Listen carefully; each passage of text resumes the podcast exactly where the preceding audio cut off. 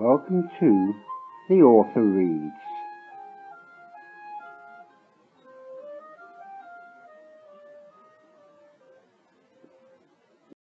Hello, and welcome to episode two of The Author Reads. This week's guest author is Jill Clough, and later on she'll be reading an extract from her novel, Anna and the Snake Queen. But first, have you ever wondered what it's like to sit down and write a book? There's more to it than just putting pen to paper, as Lyn revealed with her short story, The New Indie Author. The New Indie Author by Lynn Osbald Eston. The alarm sounded and an arm appeared from the warmth of the quilt. The hand waved frantically. The quickly cooling fingers made contact with the snooze button. Another ten minutes wouldn't harm. Ugh, that was never ten minutes, she grumbled, as this time the beeping was silenced permanently. She heaved herself into a sitting position. A shiver ran down her spine.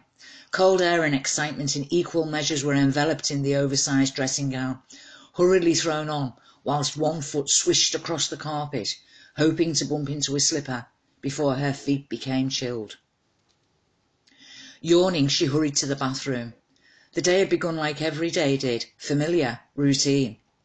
That feeling of waking, growing as the heat from the shower sloughed away the remnants of the night.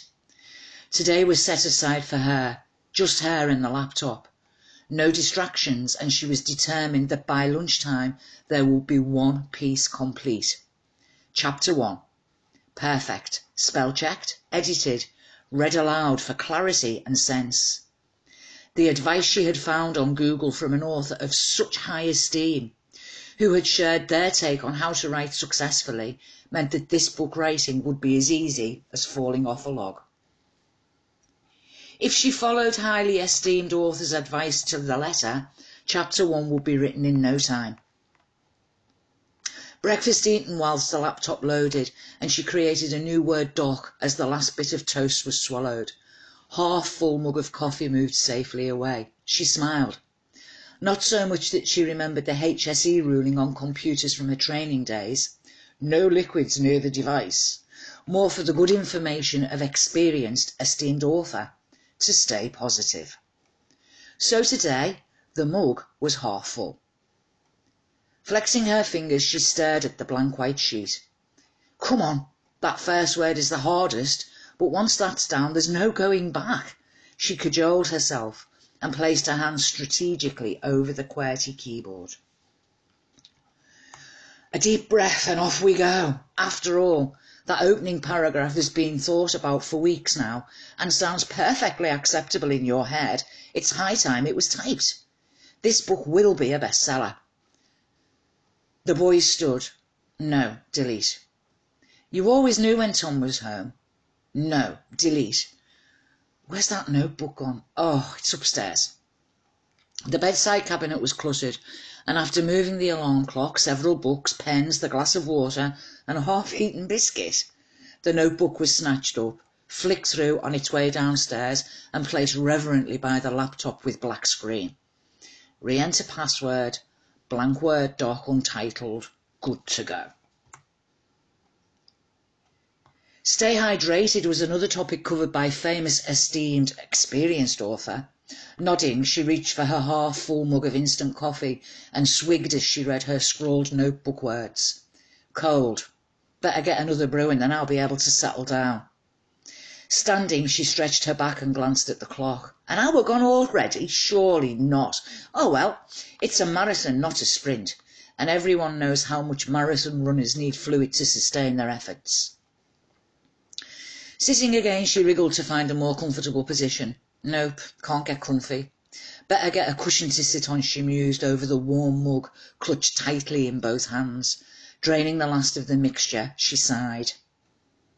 Cup rinsed quickly under running water, she headed for the settee, backtracked and chose the stairs. Might as well get the memory foam pillow once I've been to the loo. Comfort was very important according to Google's guru of the writing world. Another pearl of wisdom, she thought, as she hurriedly pole danced towards, upwards, clinging to the cylindrical stair rail for balance. Her marathon fluid intake had definitely become a sprint.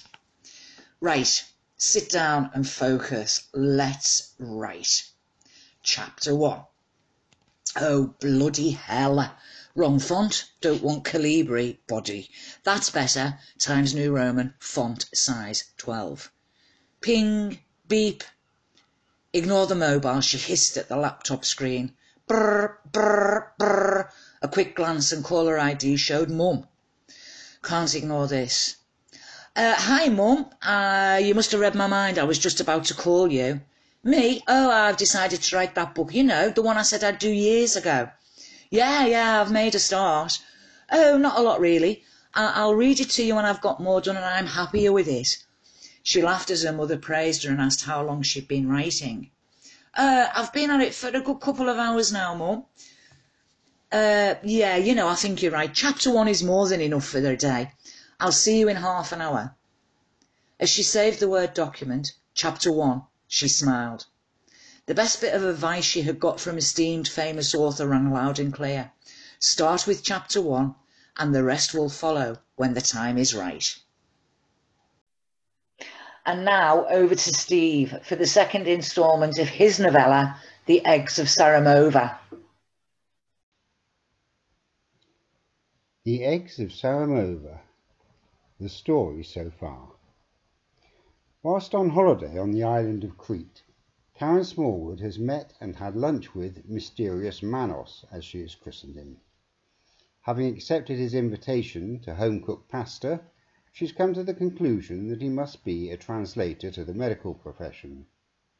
She couldn't have been further from the truth, as she is about to find out. The Eggs of Saramova, Episode 2. Karen's blue eyes flickered open. The light stung and she brought up her arm to shield them.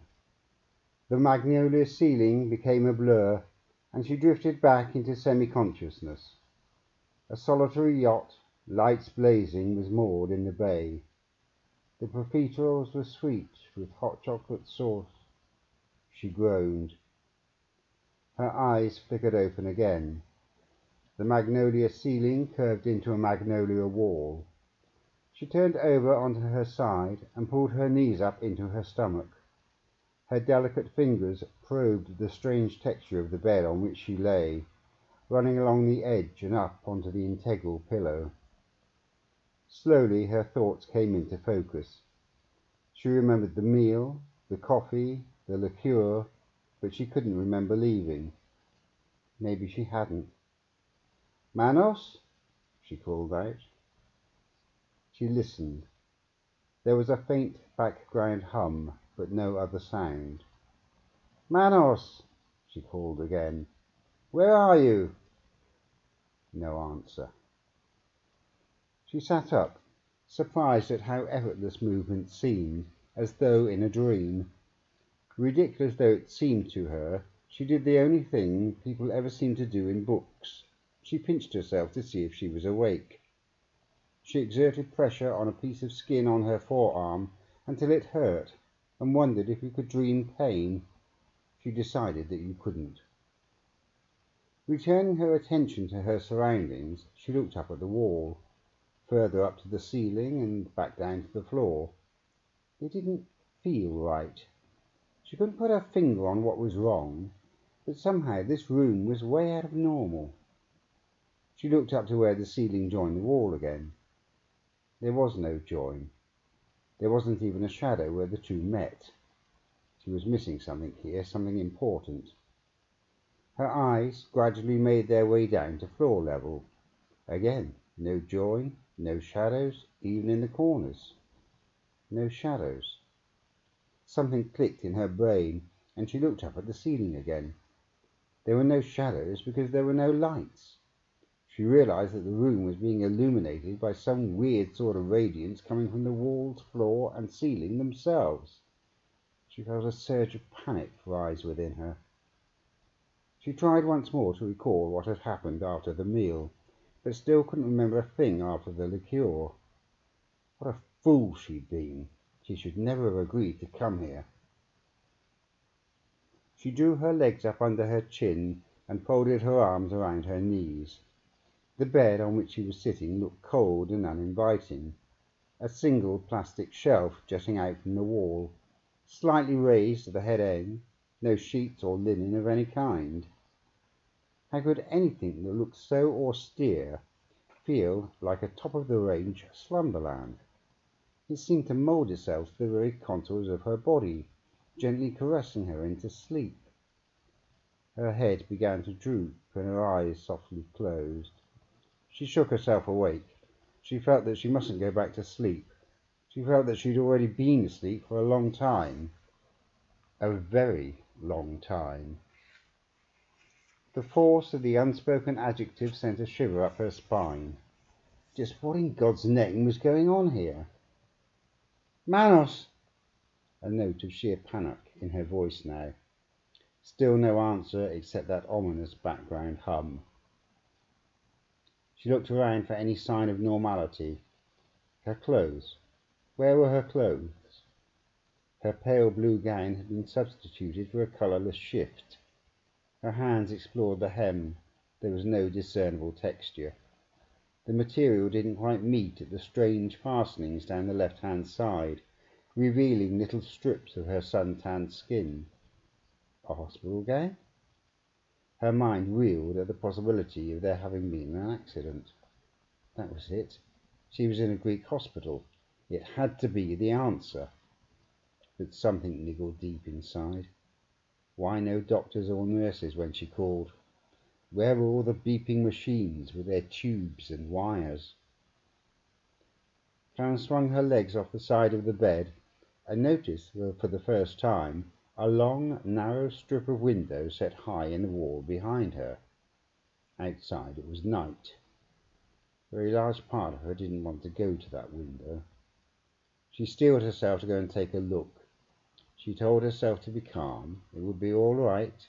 There would be the bay with the solitary yacht, lights still blazing, bobbing on the waters. Heart thumping like a steam hammer, she glided across the room to the window. The night sky was clear and the stars shone, but something was wrong. There were too many of them, as if the once familiar constellations had been stirred up in a giant celestial bucket and strewn across the inky void. The stars shone. Her mouth dried. The stars didn't twinkle. They shone. Trembling now, as every nerve in her body jangled like keys in a cake tin, she forced herself to stand on tiptoe to see if she could see the ground. There is no fear as great as the fear of the unknown. But when the unknown becomes known and turns out to be worse than your wildest nightmares, the mind, in a desperate battle for survival, opts out of belief in its senses. There are no such things as flying saucers, were the last words that Karen Smallwood mumbled as she slumped slowly to the floor. In another part of the spacecraft, two Saramovan scientists studied a printout of Karen Smallwood's blood, urine, and ovum samples. They agreed that they were perfect, better than they could have hoped for. With the weariness that comes from spending too long studying analytical charts on a small screen, the one named Juranga pressed a button illuminating a projection of Karen's bed on the opposite wall. Panic flitted across his weary green eyes. Baruchek, the alien has gone. Baruchek looked up, startled. Impossible. Scan the room. The younger scientist's voice had an air of quiet assurance. Juranga mind moved the image and quickly focused in on Karen's recumbent form. My mistake, he apologized. The alien appears to prefer sleeping on the floor. Baruchek squinted at the projection. It may be asleep now, he said, but it's moved, which means it's awakened from stasis, which means it's now Morrick's responsibility. Let's inform the captain and let Morrick take over from here. Then maybe we can get some sleep. That's the best idea I've heard in a long, long time, agreed Juranga, tuning the screen into the bridge. He and Baruchek watched the bulky frame of Captain Skermansk bound across the bridge in three lower gravity strides. He turned at Joranga's signal and looked back through the screen at them. You have the results? His eyes gleamed in anticipation, his golden mane a quiver. Yes, Captain. Joranga spoke slowly, stroking his own mane and savouring the moment. The tests have shown 100% compatibility, as expected and no anomalies resulting from stasis, the trial can go ahead. The captain smashed one hirsute fist into his other palm in a gesticulation of triumph. Good work, Joranga! This mission will be a turning point in Saramovan history. Central will record our names upon the stones. We'll be heroes. His voice rose to a crescendo, but the dour Joranga interrupted him in mid-flow. The alien should be fed now, Captain, if we are to maintain it in good condition. Perhaps Morik. Buzz Morik and tell him to feed the alien, the captain bellowed over his shoulder to someone out of Joranga's line of vision. Heroes, Joranga! Heroes! Yes, Captain, replied Joranga, in a tone that almost managed to convey more enthusiasm than weariness. He shut the projection down and turned to face his colleague. And now, Baruchek, I'm going to go to my quarters, drink a good draught, and sleep the sleep of the dead. Baruchek, by way of reply, revealed a set of leonine fangs and a huge yawn, curled up on the bench on which he had been sitting, and promptly fell asleep where he lay. Joranga didn't have the heart to wake him. He dimmed the lights and, as quietly as he could, stumbled out of the laboratory. So far, this episode, we've kept things fairly light, but there is a darker side to life as well. So it's over to this week's award winning guest author, Jill Clough, who introduces us to the darker side with an extract from her powerful novel, Anna and the Snake Queen. Hello, my name is Jill Clough and I'm going to read to you shortly from my second published novel, Anna and the Snake Queen. The first one, called Morph, won the Lakeland Book of the Year Award for Fiction in 2019. But this is a very different book from that, which was about gender and identity. This is a story about how children manage in a situation of domestic violence. I've been writing almost all my life. But since I stopped being a teacher and head teacher, I've written really determined to get my books into print. I'm going to start this novel uh, just after the beginning. Anna and Mikey have been sent to a safe house with their mum because dad has been so violent to mum. The safe house is a bit shabby, it's got no furniture in it to begin with, and Anna and Mikey, wandering around, getting upstairs, find themselves on a landing where all the doors are painted in different colours. One of the things about Mikey is that he's stopped talking to everybody except his mother and Anna, his older sister. It's his way of explaining, complaining about his father. So here I go. It's somewhere to stay, Anna shuffled her feet against the bare wooden floor. Little threads hung from nails by the skirting boards. There must have been a carpet here once. Someone must have decided to use up pots of paint on the doors. Last night, she and Mikey had slept behind a red door. Mum's room had a blue door, and the bathroom door was white. Whitish, anyway. The only door they hadn't opened was green. Mikey rattled the doorknob and Anna ground her teeth. Don't kick the door, Mikey. Mum said it's not very nice inside. That's why she slept in the little room. She braced herself to grab him again. Mikey rolled his eyes till the whites showed and her stomach tensed. Stop it, just stop. You gonna hit me? Course not. I never hit you. She glared at her brother, and he glared back. But a hot wave of guilt washed over her. He knew how much she wanted to hit him. She knew that he knew. But she never told when he bit her. You're a little saint, you are. Because there was the time when she had bitten the fleshy part of his thumb, showed him what it felt like being bitten. She had an idea and waved her hands like the conjurer did at the end of school year party. Open sesame! Mikey's face brightened.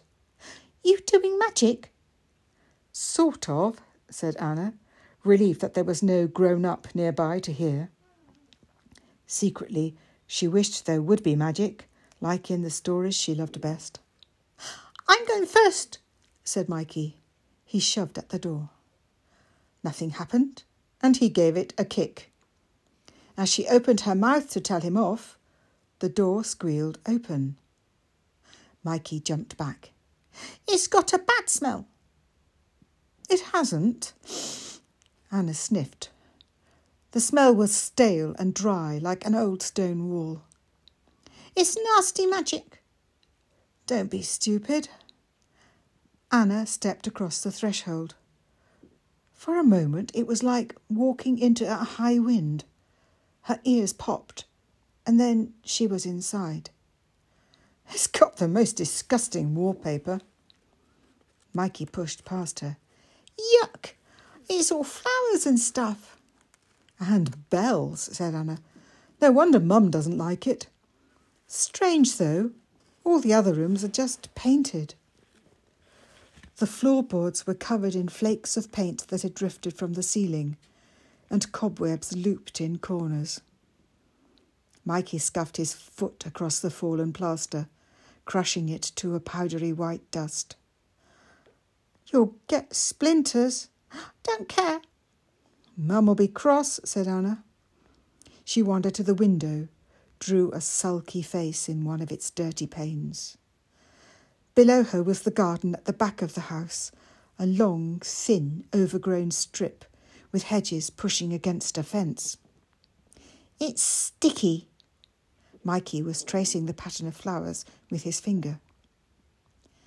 Anna flicked several dead flies off the windowsill and touched the wallpaper for herself. The flower and bell outlines were ridged and dusty. It's so thick, this wallpaper.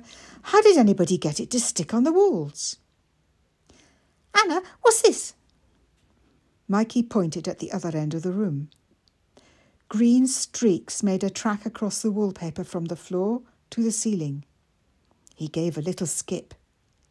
It's like handprints, Anna. It's like we did in school in reception. It's part of the pattern, said Anna, glancing around but she couldn't see green marks anywhere else she looked.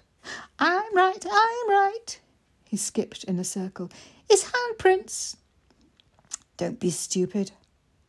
Anna walked towards the marks and stretched out a finger. The streaks wriggled, became brilliantly green, faded.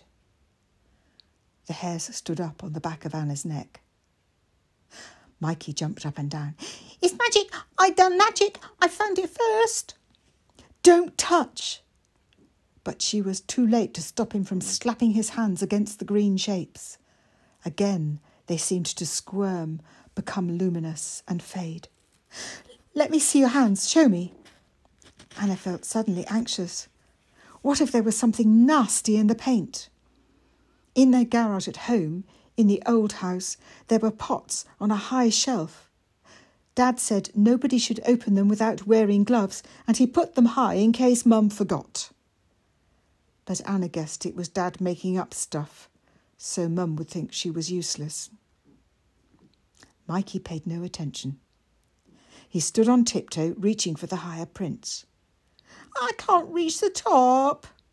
His voice trembled. I don't like this house. He slapped the wall. Don't be such a baby.